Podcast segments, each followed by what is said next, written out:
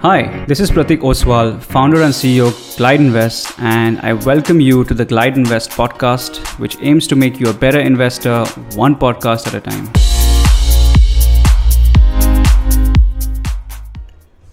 Hello guys. So today in this podcast, we're talking about risk. I'm sure a lot of you would have heard of the disclaimer, mutual fund investments are subject to market risk. So that is something which is a lot of you must have heard, but let's talk about what risk is. So according to me, there are three types of risk. One risk is known as volatility.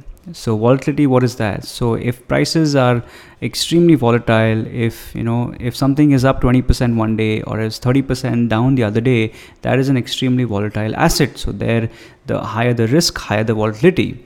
The second type of risk is something that you would see in investing in stocks. You might have on the long term stocks do really well, but in the short term anything could happen. So that's another risk that you should link off. The third type of risk is a risk of permanent capital erosion. What does that mean? Suppose you put 100 rupees in, say, a painting, but that 100 rupees goes to zero tomorrow. That is permanent capital damage. So that is probably the riskiest thing you could think of. But in finance, people usually use risk for these sort of three things.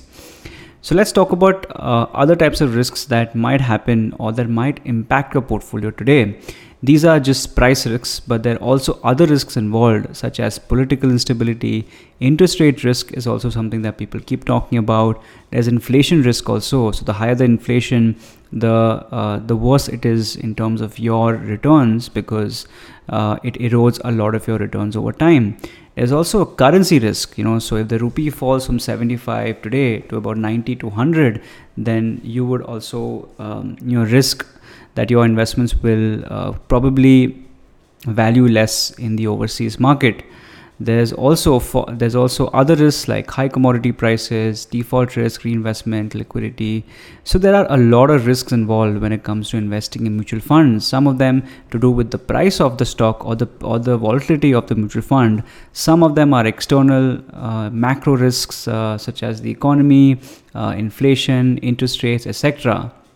So as an investor, how do you protect yourself from these sort of risks? So the best strategy today is called asset allocation. Asset allocation means investing in a specific amount in each asset class over a long time period.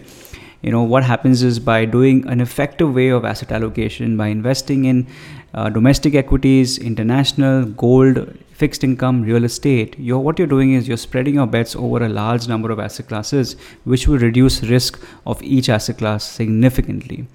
What you're also getting is, in doing an asset allocation, is diversifying your portfolio. So by diversifying your portfolio, you're making sure that there's not that much concentration risk. What does that mean? That means if one stock or one mutual fund is most of your portfolio, then a lot of your long-term wealth is dependent on that one stock or one fund. So diversification is extremely important for your to mitigate risk. And the last thing that investors should do to mitigate risk is to think long-term. What we've seen is that stock markets, all commodity markets, international markets do end up doing really well over long time periods. I'm saying 5, 10, 15, 20 years. So if you have a long-term horizon on your investments, you can be assured that you will be able to mitigate all sorts of short-term risk in your portfolio.